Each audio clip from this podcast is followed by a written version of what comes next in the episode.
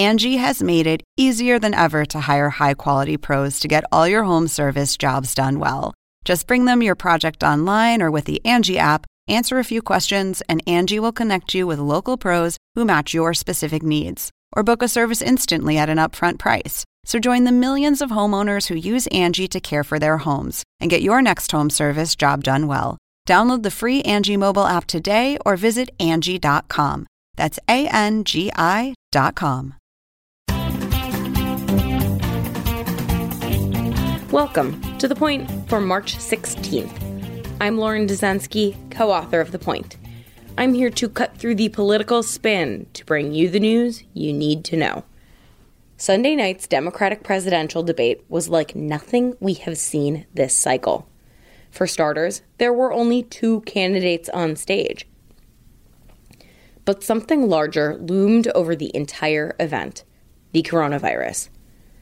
The pandemic that is reshaping Americans' lives is also reshaping the presidential election. Bernie Sanders and Joe Biden debated from podiums 6 feet apart, per the CDC's guidelines. They greeted each other with elbow bumps rather than handshakes or a hug. The studio had no audience, just three moderators, spaced out further than normal. Much of the debate itself was focused on the coronavirus. Both candidates talked about how much their campaigns have changed.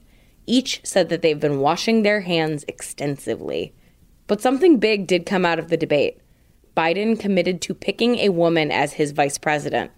As he said, "There are a number of women qualified to be president tomorrow.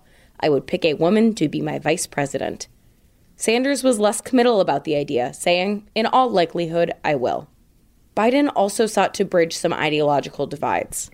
Over the last 2 days, Biden has announced he would embrace free public university tuition for those whose families make less than $125,000 a year. He also embraced Elizabeth Warren's proposal to undo much of a bankruptcy bill that they had fought over 15 years earlier. Right now, the delegate math shows that Biden is approaching an insurmountable lead, especially after Tuesday's next round of voting in Arizona, Florida, Illinois, and Ohio.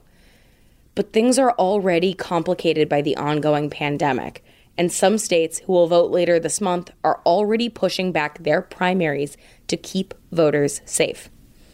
Let's get to the point. The pandemic continues to alter American life in every way, including this presidential campaign.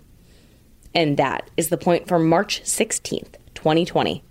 For more updates throughout the week, including our Sunday night campaign edition, subscribe to The Point newsletter at CNN.com/ThePoint.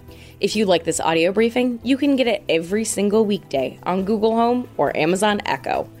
Or subscribe on Stitcher or Apple Podcasts or your favorite podcast app so you never miss an episode.